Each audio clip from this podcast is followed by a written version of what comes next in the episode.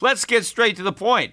You want to grow your portfolio to deal with the rising cost of inflation, to pay off your debt or your mortgage, pretty much anything standing in the way of you and financial freedom, right? Well, with Yahoo Finance, you can get access to the news, data, and tools that you need in order to help you reach that financial freedom. And when it comes to your financial future, you think you've done it all. You've saved, you've researched, you've invested all that you can. And now you need to take those investments to the next level by using what every financial great uses Yahoo Finance. For more than 25 years, Yahoo Finance has been the brand behind every great investor. They're the number one finance destination, producing a holistic look at the financial news cycle, including breaking news, original perspectives, analyst ratings, independent research, customizable charts, and so much more. For comprehensive financial news and analysis, visit the brand behind every great investor, yahoofinance.com, the number one financial destination. That's yahoofinance.com.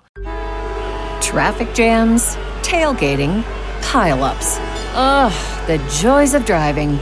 How could it get worse? The federal government wants to have a say in what you drive. That's right. The Biden administration's EPA is pushing mandates that would ban two out of every three vehicles on the road today. Don't let Washington become your backseat driver. Protect the freedom of driving your way. Visit EnergyCitizens.org. Paid for by the American Petroleum Institute. The Peter Schiff Show. The Dow Jones average ended Friday up 119 points, 24,580 uh, was the close. The reason that the gain was significant is that it allowed the Dow to avoid the dubious distinction of falling for nine consecutive days. I mean, we fell eight days in a row uh, leading up to uh, yesterday. And that is pretty rare. It's happened 43 times in the history of the Dow, which goes back to 1896. But as rare as an eight day decline is, a nine day decline is significantly rarer. The last time we had one of those, Jimmy Carter was the president. It was 40 years ago. And, you know, I have been comparing Donald Trump to Jimmy Carter. And so it may be appropriate that we have a similar type of decline in the stock market on Trump's watch than we had on Carter's. And obviously, Trump's term is not over yet, so it's still possible we can have a nine day decline. You know, by the way, if you're keeping score, the all time record is 14 consecutive days down.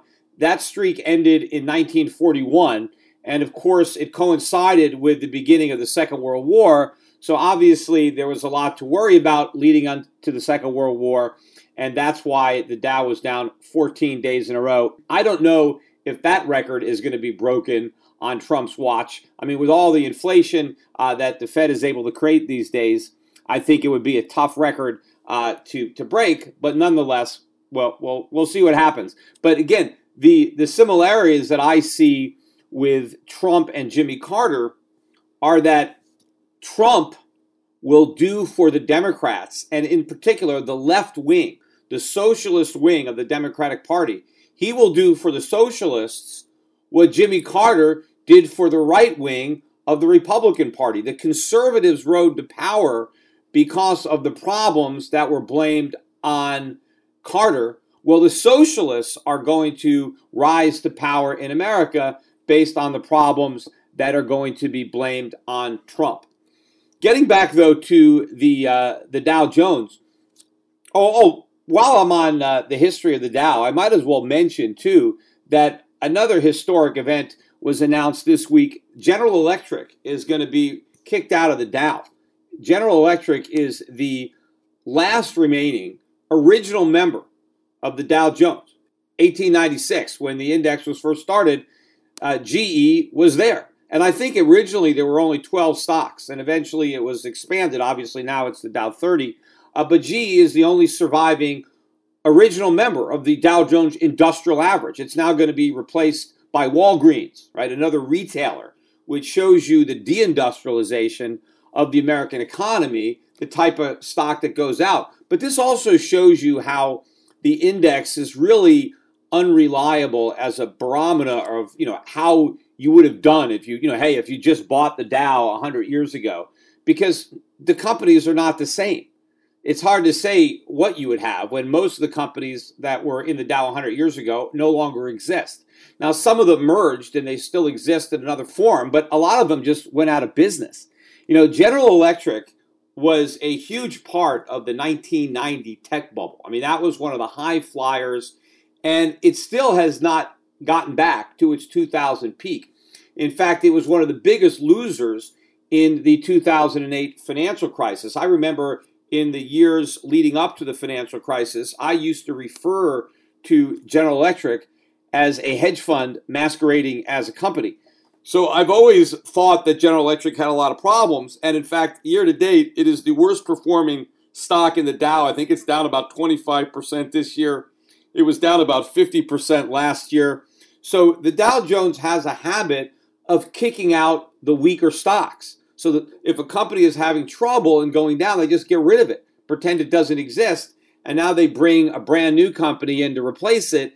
And so to go back over the entire history of the Dow and say, hey, this is how well the Dow has performed, it's really disingenuous because there is so much reverse engineering of the Dow to make sure that they weed out all the weaker stocks and they keep finding stronger companies to replace them with. But anyway, let me get back to uh, uh, Friday's move where the Dow was able to rise. You know, the main reason that the Dow was able to go up was because oil prices were so strong, and that lifted all of the uh, oil stocks and commodity stocks.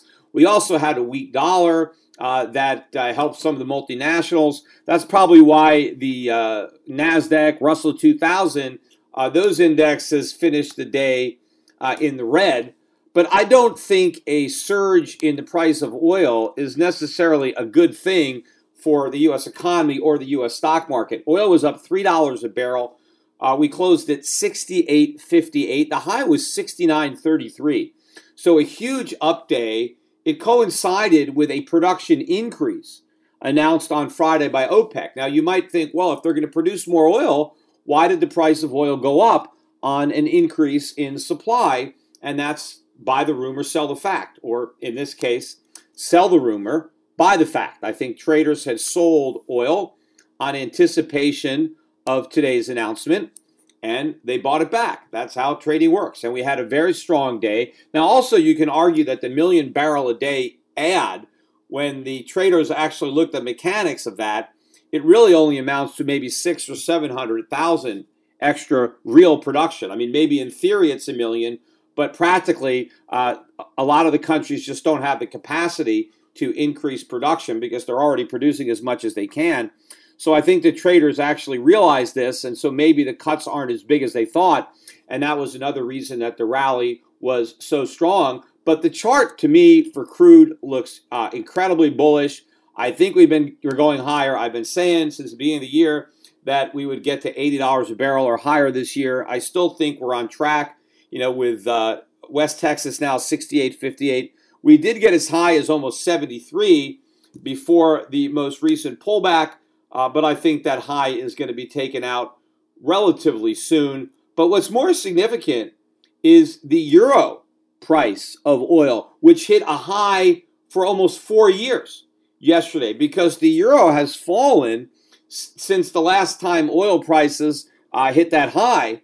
And so, from a European perspective, we're now at new highs uh, for oil prices. And I've been saying on this podcast, this is a big problem for Eurozone inflation, which is already running at 1.9%, the way they measure it. In Germany, year over year, it's 2.2%.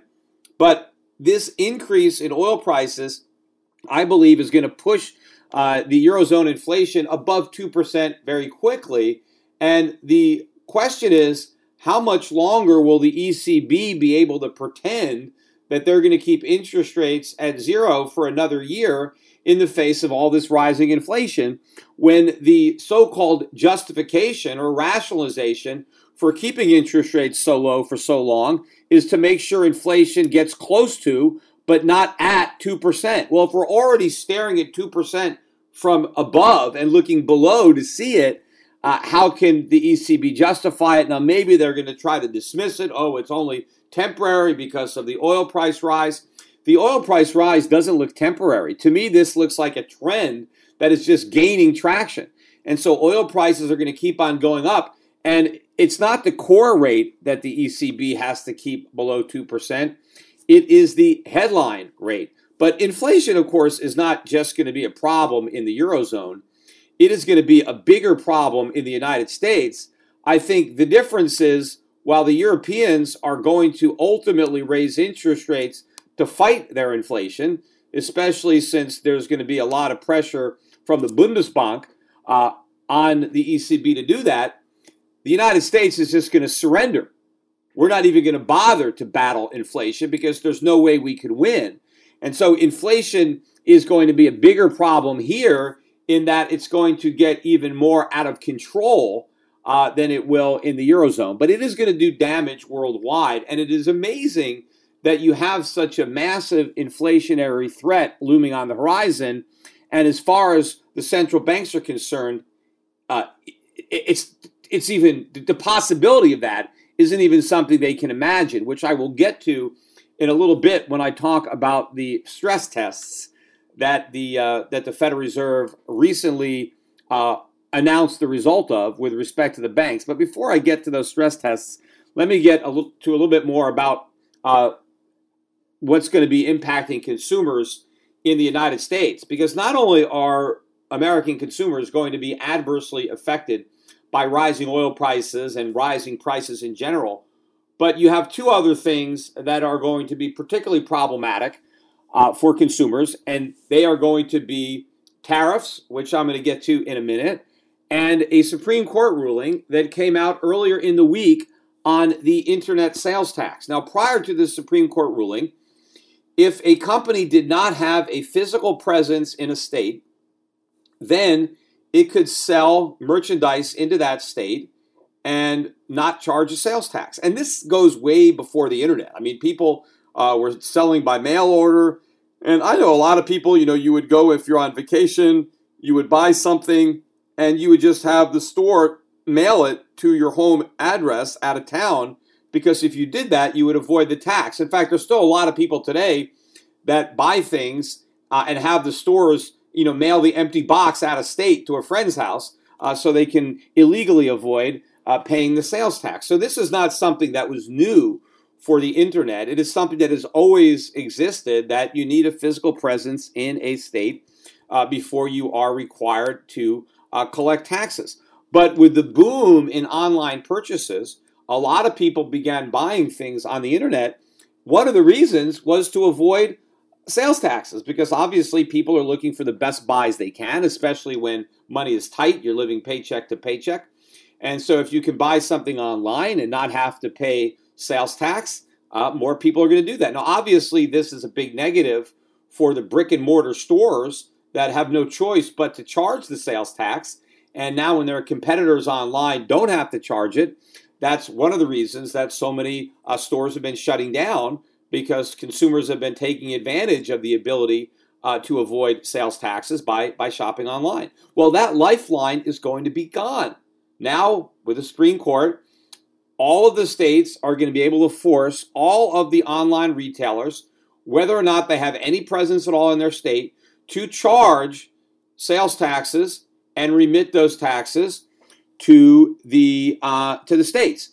Now, obviously, this is a big loss for the online retailers because a it's going to make their uh, what their, their retailing less attractive to their customers. But now they're going to have to go through the expense of collecting all these taxes and paying all these taxes. So that is going to impact their margins. So they're going to sell less stuff online uh, because now people have to pay sales tax. So maybe they'll just buy it locally. And if they do sell it, they're going to have the increased cost of compliance uh, with the tax laws in all 50 states, right? If you're if you're an online retailer and you're in one state, but you've got customers in every state, you are collecting taxes for every single state. So this is going to really complicate life and obviously uh, hurt the profits of a lot of the online retailers. Big ones like Amazon. I mean, Amazon has already been charging sales tax all along, so it doesn't hurt Amazon as much. Although there's a lot of stores that sell on Amazon uh, that don't charge sales tax because they're partnered with Amazon. And so obviously it's going to be more difficult for them. But the smaller online retailers are going to suffer. Who are the winners? Obviously, the brick and mortar guys, because now they're going to get more sales because uh, customers who may have been shopping online to avoid the sales tax, now that they can't avoid the sales tax, maybe they'll they, they won't shop online. Maybe they'll buy uh, from the brick and mortar retailer. But the one obvious loser here is the customer. The consumer is a big loser. It's obvious to everybody except Donald Trump. And the reason I say this is because as soon as the Supreme Court announced this, Donald Trump sends out a tweet, a tweet rather, he puts out a tweet, and he says this is great news for consumers, specifically, specifically included consumers. This is great news. This is a win for consumers.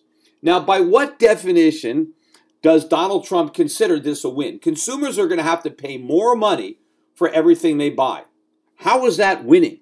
I mean, maybe, maybe if that is how Trump defines winning, winning, getting to pay more, now we know why he thinks we can win a trade war, right? Because we can win a trade war because American consumers will end up paying more. Now, I don't know if that's the kind of winning uh, that people who voted for Trump expected. Remember, when Trump was a candidate, he said that we were going to be winning so much, we were going to get tired of winning. Well, if this is winning, if paying more is a win, then I think people are going to get tired of winning a lot sooner than candidate Trump believed. And, you know, I don't really like to have to criticize Trump, but the problem is nobody else is for the right reasons. I mean, I, I can't stand the left and their incessant and out of line and over the top and unwarranted criticism constantly of the president, right? It's completely wrong. All of this criticism is ideologically based and unfounded. Uh, and, you know, I think the Democrats and the left should be ashamed of themselves for the things that they are saying, especially a lot of the references, you know, to Nazis and Germany and the Holocaust. I mean, all this stuff is so far out of line. But what bothers me more than the unwarranted and constant criticism from the Democrats is the complete lack of criticism from the Republicans. I mean, this is what is going to do more damage is the fact that Trump is not getting criticized at all, that he is being blindly supported by the Republicans when he talks about stuff like, you know, consumers winning uh, from having to pay sales tax. I mean, it's definitely a win for the brick and mortar retailers. And if you think the, the playing field has been leveled and now this is more fair, well, then say that. But level with the American consumer, this means that your days of avoiding sales taxes are over. This is a gigantic tax hike for American consumers. And this is going to undermine the economy. I mean, to the extent that people were going to benefit from the income tax cuts, well, now their income isn't going to go as far because now they're going to have sales tax hikes. But it's not just sales taxes, it's tariffs. You know, we just got um, yesterday, Donald Trump said that he's going to impose 20% tariffs on European automobiles imported in the United States. That's a 20% tax if you want to buy a Mercedes or a BMW or if you want to buy a Volkswagen. Right? It doesn't have to be an expensive German car. It could be an economy car. Right? Well, now you're going to have to pay 20% more. Oh, another win right? That's winning as far as the president's concerned. Pay more, ka-ching, another win. And then, of course, you know, the U.S. manufacturers, because now they're going to have less competition, or Europeans are going to have the added cost of the tariffs, that will allow the American manufacturers to raise their prices. Oh, another win. We get to win again.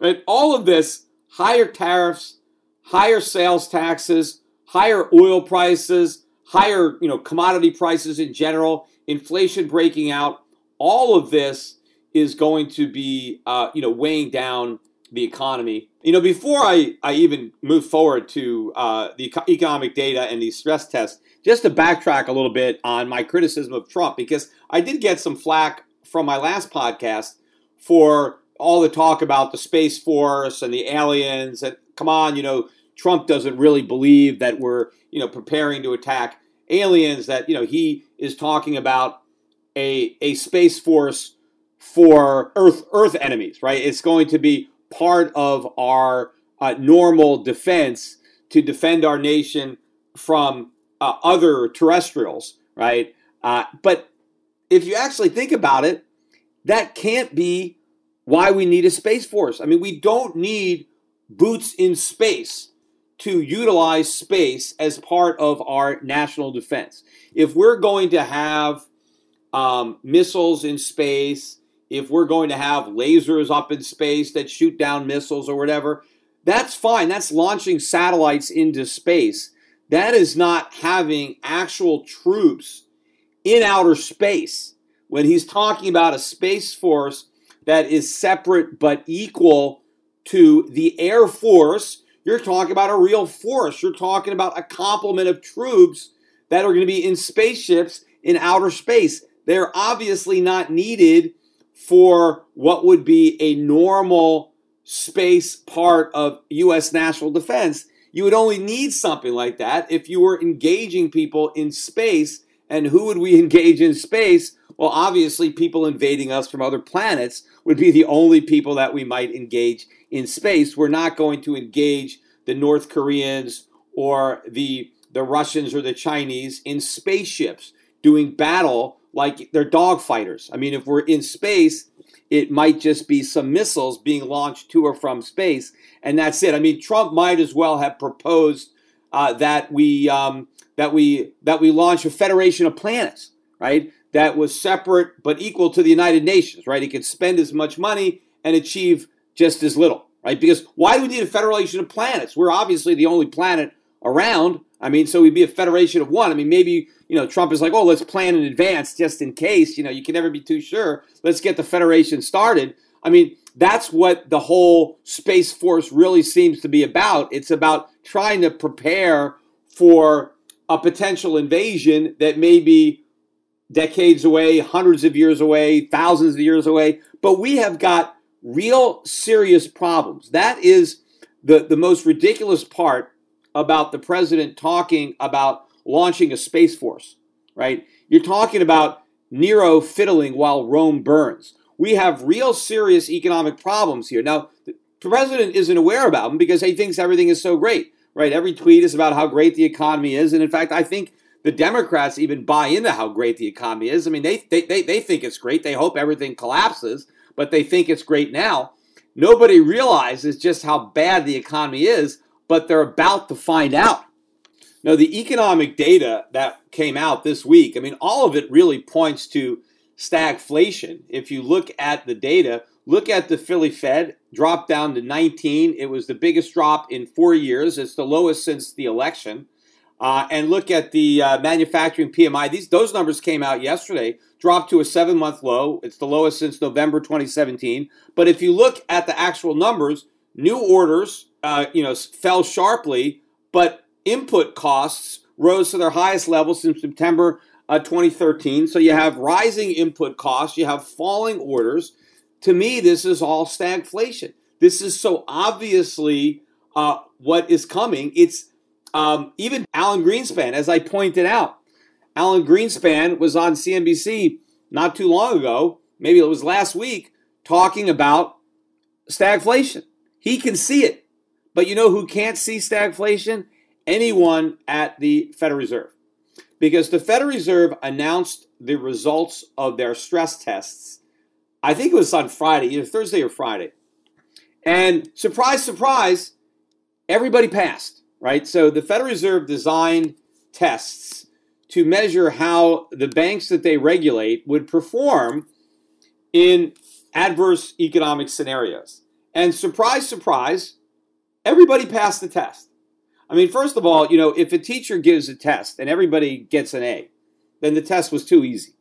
Clearly, the Federal Reserve designed this test so that everybody would pass, which of course, you know, is why the test means nothing, right? I mean, because obviously they don't want to have to announce that the banking system is not sound.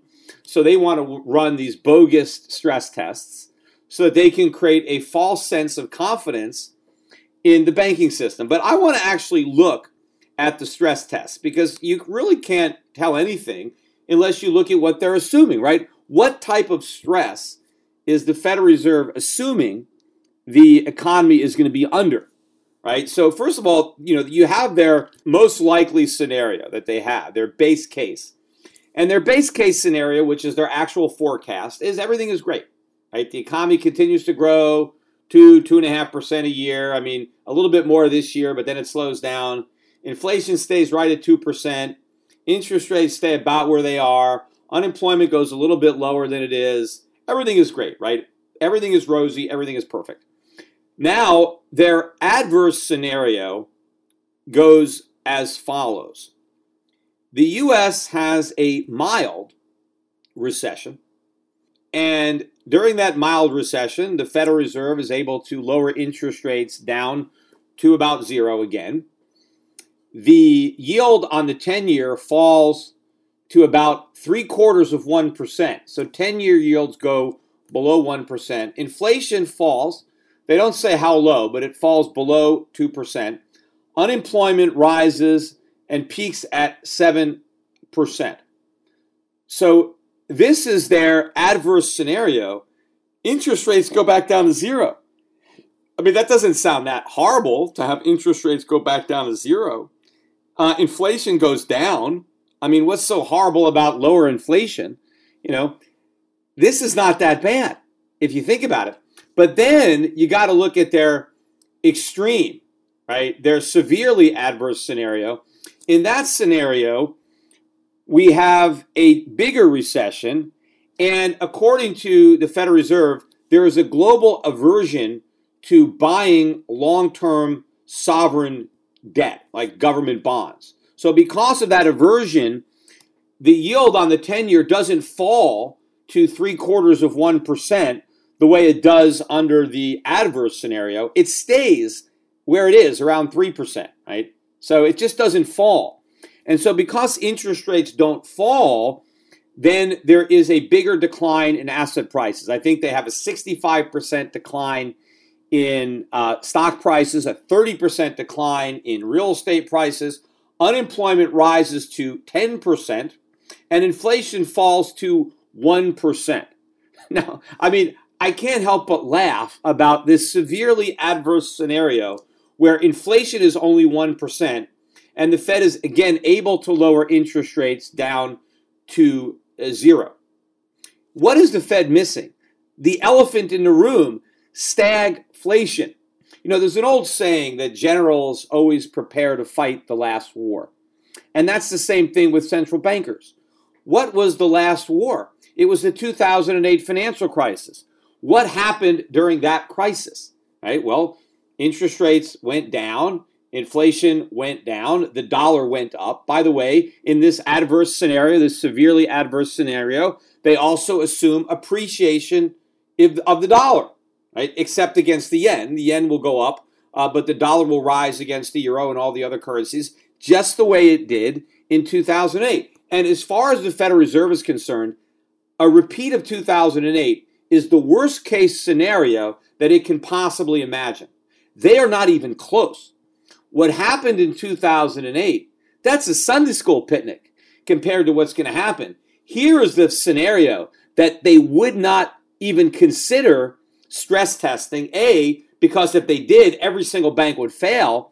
But B, I mean, maybe they're so clueless that they don't even realize the risks that they're headed for. Because remember, before the 2008 crisis was coming, nobody thought it was possible, right? So nobody was prepared for it. Now people think 08 was possible because it just happened. So now we're prepared for it, but we're preparing for the battle that was already fought. We're not prepared for the war that is about to begin, and that is the stagflation war. Why doesn't the Fed stress test the scenario where we have a recession but inflation is rising at the same time.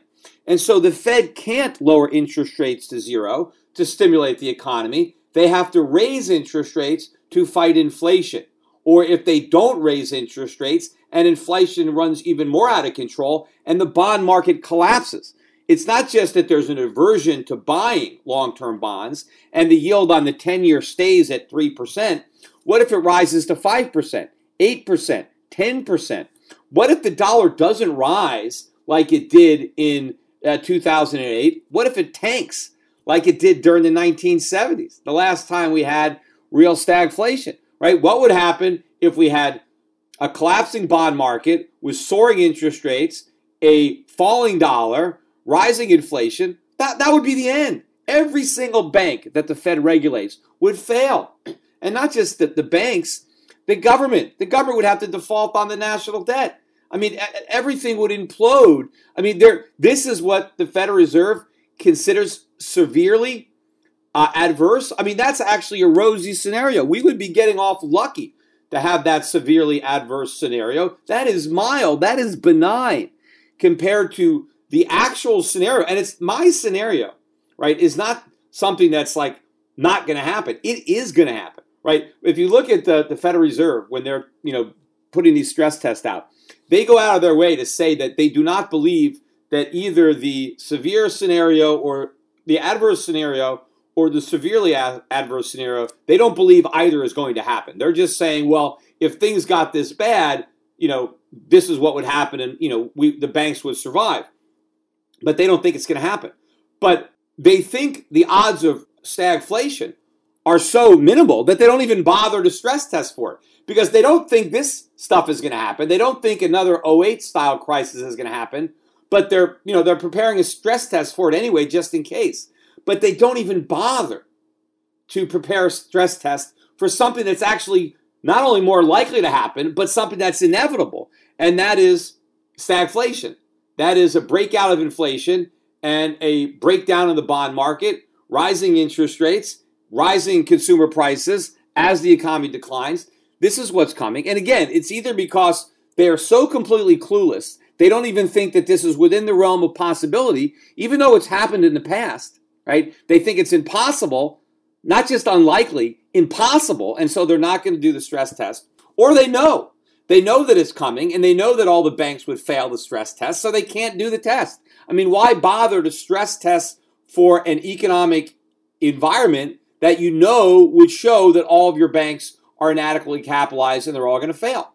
Because they would. Under that type of environment, the impact on a bank's balance sheet would be catastrophic. I mean, their collateral would be collapsing, their loan losses would be enormous. I mean, the banks could not survive. So I guess there's no point in pointing this out because what would the Fed do? If the Fed said, oh, well, you know, all the banks are going to fail if this happens, right? You know, Murphy has a law.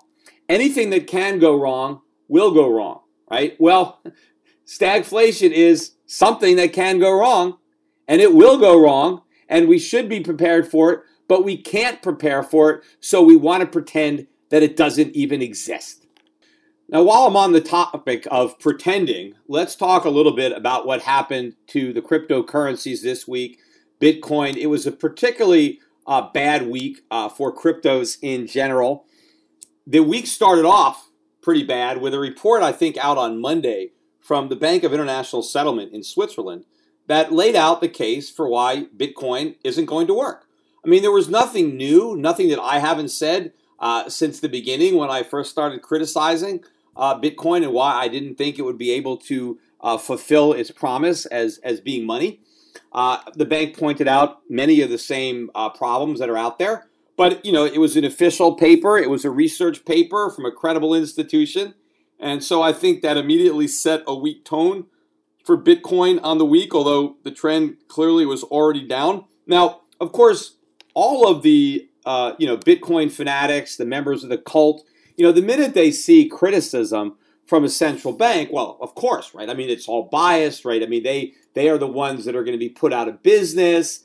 Uh, Bitcoin is disrupting the central banks. It makes the central banks obsolete. Therefore, if you're in Bitcoin and you're just hodling down, right, you can ignore all of the criticism from anybody in the banking sector because it's all biased, it's all self serving, they have an agenda.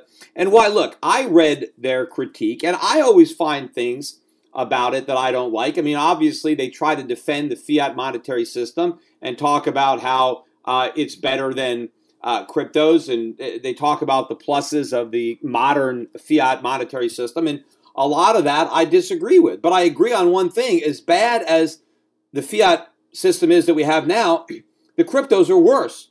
Right? They would actually be less effective as money than, than what we got now.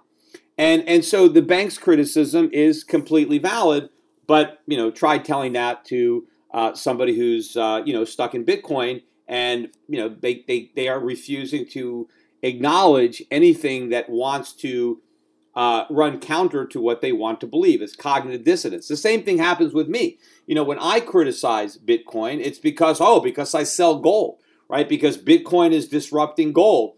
Bitcoin is going to destroy the demand for gold because this is new gold. This is gold 2.0. This is better than gold. So obviously, because I'm a gold salesman, right? Because I have Schiff Gold uh, as one of my various businesses. So because of that, I you know I can't be biased, right? Everything I say uh, about Bitcoin, all my criticism is is biased. Well, what about all the people who own Bitcoin and want it to go higher? I mean, they're the most biased at all of everybody, right? if you own a bunch of Bitcoin and you're planning on selling it one day, you need more people to come into the market to buy. So everything you say is based on how great Bitcoin is, how high the price is going to go up because you need more people buying. And the reason people who are in Bitcoin don't like it when people like me criticize it is because they want that to stop. They don't want anybody criticizing Bitcoin. They need more and more people adopting. That is the Ponzi like nature of what's going on. This is all a zero sum game. Right? The money that people make in cryptocurrencies is going to equal the money that other people lose in cryptocurrencies. I mean, ultimately, there's a lot of paper wealth that is created as the bubble inflates and then it disappears into money heaven as the bubble deflates. You know, so I mean, at one point, uh, the market cap of all the cryptocurrencies was I don't know, 850 billion, and now it's down to about 250 billion. You know, that 600 billion of market cap wasn't actually lost because it never really existed. It was all on paper. People didn't actually invest 600 billion into cryptos. That was just what they were worth based on the last trade, right? I mean, all the cryptos are worth whatever the last one traded at. And so if you trade one at a high price, then they all get marked to market, right? But the actual amount of money made and lost is going to be the money in and the money out, right? How much money did people actually pay when they bought Bitcoins? And then how much money did other people get out when they sold? Those are going to be the real losses. Now, people emotionally, right? If you have a multi million dollar fortune on paper and then it evaporates, I mean, mentally, that's a pretty tough loss. I mean, a lot of people maybe have spent the money in their mind, or maybe they've gone out and you know done things that they wouldn't have done if they didn't think they had this bitcoin fortune waiting for them. So there's probably going to be a lot of bad decisions that people would have made based on the fact that they thought they had a lot of wealth and they're going to end up with none of that wealth. But the real losses are just the money in and the money out. Although it's not technically a zero sum game it is a negative sum because of all the transaction costs i mean there's a lot of people making money in the banking sector on the exchanges you know the, the, the transaction costs are high uh, so if you really want to look at everything, it uh, it's going to be some people are going to make money on Bitcoin because they got in and they got out at a profit. Other people are going to lose money uh, because they get in and get out at a loss. And then uh, the, if you net all those out, there's still going to be a loss because then there's going to be profits that were made uh, by all the intermediaries that made all the buying and selling of Bitcoin um, profitable. But as bad as the week started out, it got even worse, right, at the end. Because on Friday, we got some very bad news that came out of Japan. And I, and I thought the original uh, reaction and maybe the Bitcoin community was very dismissive of just how bad the news actually was. And the news that came out was out of Japan, and the Japanese government basically ordered the biggest online trading platform in Japan, Bitflyer, to suspend all onboarding of new customer accounts while they are investigating the exchange for things like, you know, know your customer, anti-money laundering, all that type of stuff. Now, this is big because first of all, Japan is the really the epicenter of crypto trading. I think something like two thirds of the cryptocurrency trading is denominated in yen. And Japan is always held out as like the poster boy for Bitcoin adoption. Oh, it's like legal tender there. So Japan is where Bitcoin has been treated the best. And all of a sudden, you've got the regulators coming in and halting uh, new account openings at the largest exchange in, in, in Japan. Now, you know, some people could say, "Oh, well, you know, it's not not that big a deal." It is a big deal because remember, it's the new people that open up accounts that are likely to buy, right? When people are opening up an account for the first time, they're opening up to buy Bitcoin. They don't have any Bitcoin and they're opening up an account and they want to buy it. It's the people that already have accounts that already own Bitcoin, they're likely to sell, right? And but what do sellers need? They need buyers. So if we are slowing down the influx of new buyers into the Japanese market, what does that mean, especially at a time when you're already trending down? The market needs new buyers, and now it's not going to get as many new buyers as it needs, and this is bad news. But also, again, when the regulators are cracking down on cryptocurrencies, this is not good. You know, like I know, like a lot of Bitcoin promoters like to think that this is great, right? Because it's legitimizing uh, the cryptocurrencies. Regulation is not good, especially when part of the original appeal of cryptocurrencies was the fact that you were escaping regulation. You were ap- operating underneath the radar. Well, now these exchanges in Japan are going to be underneath a microscope. And what does this also mean? At the end of this, when they finally allow you know new buying and i'm sure they will allow new buying in the future new accounts to open but they're probably going to require a lot more kyc on the part of these exchanges which means the people who want to trade cryptocurrencies in Japan are going to have to give up a lot more personal information about themselves. There's going to be a lot more rigorous exam by the exchange on their customers to make sure that they're not money launderers or drug dealers or terrorists or whatever. All of this not only adds to the cost of running an exchange, and all that needs to be passed on to the consumers in the form of higher prices, but it adds to the aggravation. It means it takes longer to open up an account and it, it, it diminishes the experience. I mean, if you're giving up your privacy uh, and you're giving more information to the government, uh, then the consumer is getting less from the crypto experience and now paying more uh, to experience it. So all of this stuff is negative for Bitcoin. When the announcement came out on uh, Friday morning, Bitcoin was trading at about 66, 6700, and it started to fall. And by the end of the day, we finally cracked through 6,000. I think uh, last night, uh, late afternoon, early evening, the lowest I saw on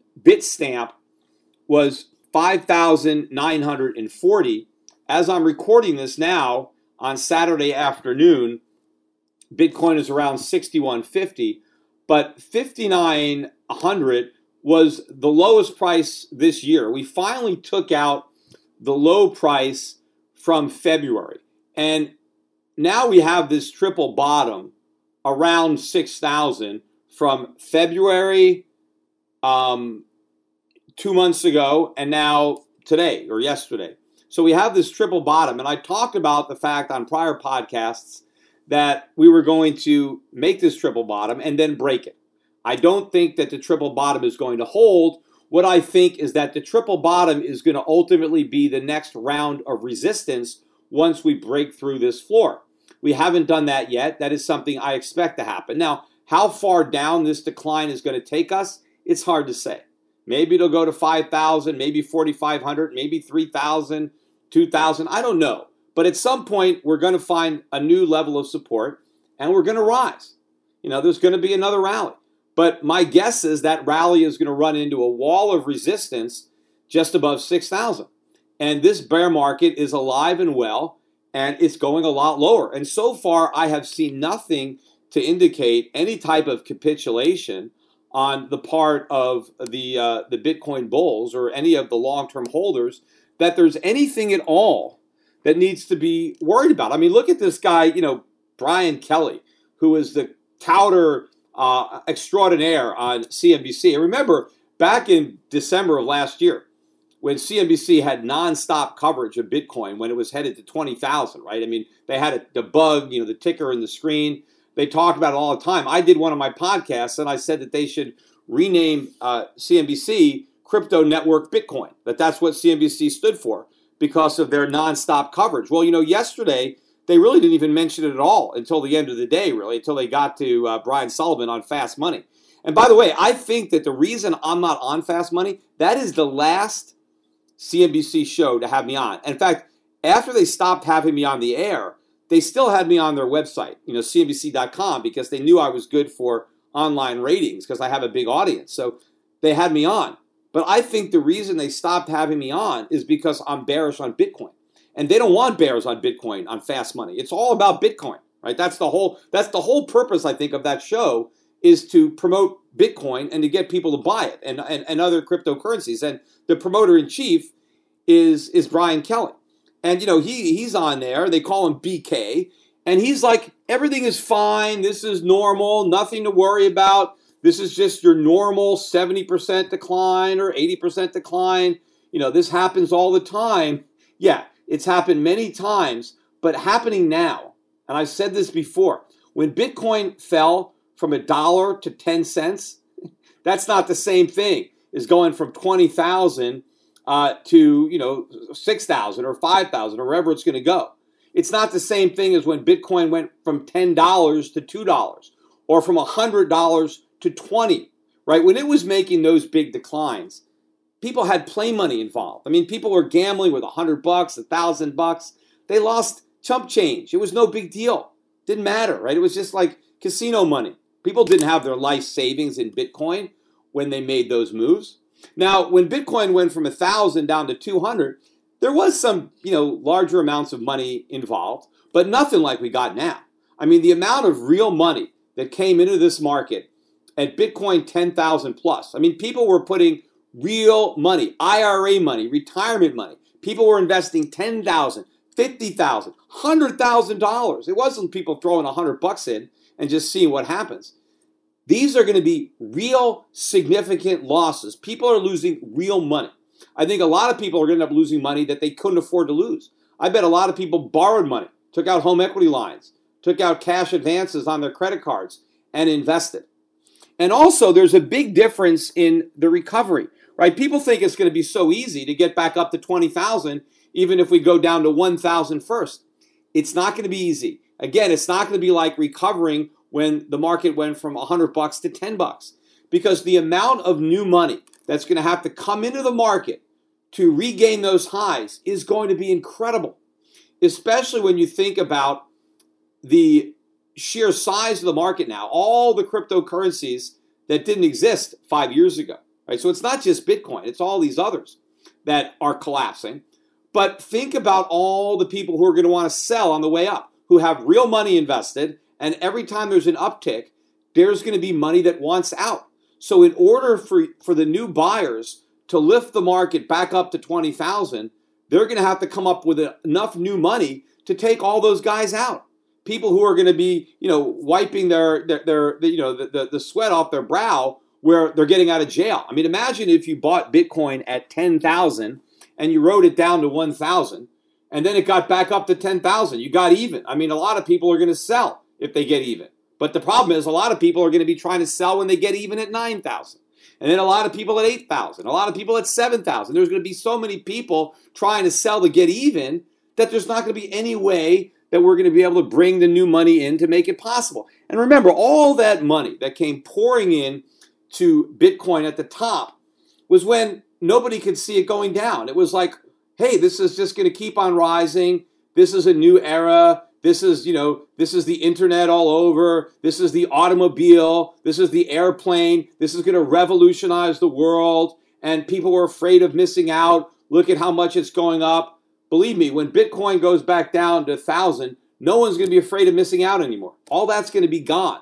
What people are going to be afraid of is losing what they've got left. That hasn't even happened yet because nobody is worried. Everybody thinks that this decline is just like all the other declines, and so there is maximum complacency. And that is exactly how bear markets work. In fact, this is not just a bear market that the cryptos are in, this is a bubble deflating. And this is exactly how bubbles deflate First, it's slow, the air comes out, and nobody realizes it. The Bitcoin enthusiasts are like the frog in a, a pot of boiling water. They're being boiled to death slowly, and they have no idea what's happening. But at some point, the capitulation is going to uh, happen, and the market is going to implode. Where is that going to be? I think it's going to be below a thousand. Personally, I think that we get this big drop then we get a rally, then we get another decline, then maybe another rally. But I think when we get back below a thousand and really start to fall, that's when it could implode. That's when you can see the market down 70, 80% in one day, where Bitcoin goes from a thousand to 100, 200, 100 in a single day. And that's when everybody, you know, pukes it all out and uh, and that's the end of it. Meanwhile, you know, people again want to believe that well, you know, all this money was invested in the space in the last year and that validates uh, Bitcoin and crypto because you have all this venture capital money that got invested into all these businesses. All of that was malinvestment. None of these investments should have been made. It was all a byproduct of the bubble and the get rich quick attitude that surrounded it. So all of these malinvestments are going to be liquidated. Whether blockchain itself has some applications that may be useful to other industries in the future, sure, that could happen. That still remains to be seen how important blockchain is going to be. But the one thing that I am certain of is that regardless of how blockchain is integrated into the financial system, Bitcoin or, or these other cryptocurrencies are not going to be a part of it. And no matter how successful blockchain may be, Bitcoin and all these other currencies are going to fail. And if you don't recognize that, you're going to go down with this ship. And I am not saying that because I'm biased. I'm not saying that because I'm in the gold business. I'm saying that because that's what I believe. And that's what I am certain is going to happen. And as I mentioned, you know, earlier, you know, I'm very critical of, you know, the, the, what's happening in the country. I'm critical of the policies of the Fed. I'm critical of the things that Donald Trump is doing. I'm critical of these things as an American, as somebody who lives in this country, who was born in this country, who is raising children in this country, albeit from Puerto Rico at this point. But I love the country. I want it to succeed, but I know it's going to fail first. The only chance it has of succeeding is to go through this failure, to do a reboot, to go back to the Constitution, to go back to sound money, which is not cryptocurrencies, but real money, to go back to limited government. And while I believe that the policies that are being pursued are bad for me as an American, I believe they are fantastic for me as an investor. Right? There is no doubt in my mind that I am going to make a tremendous amount of money personally as a result of the mistakes that are being made. I wouldn't make those mistakes if I had control over them. I would do things differently, but I don't. All I can do is prepare for what I know is going to happen. And I'm trying to encourage as many other people to prepare for it too. And that includes, you know, being out of the dollar, being uh, out of U.S. stocks and bonds, being in the safe haven markets, being in uh, gold and silver, and it means being out of cryptocurrencies.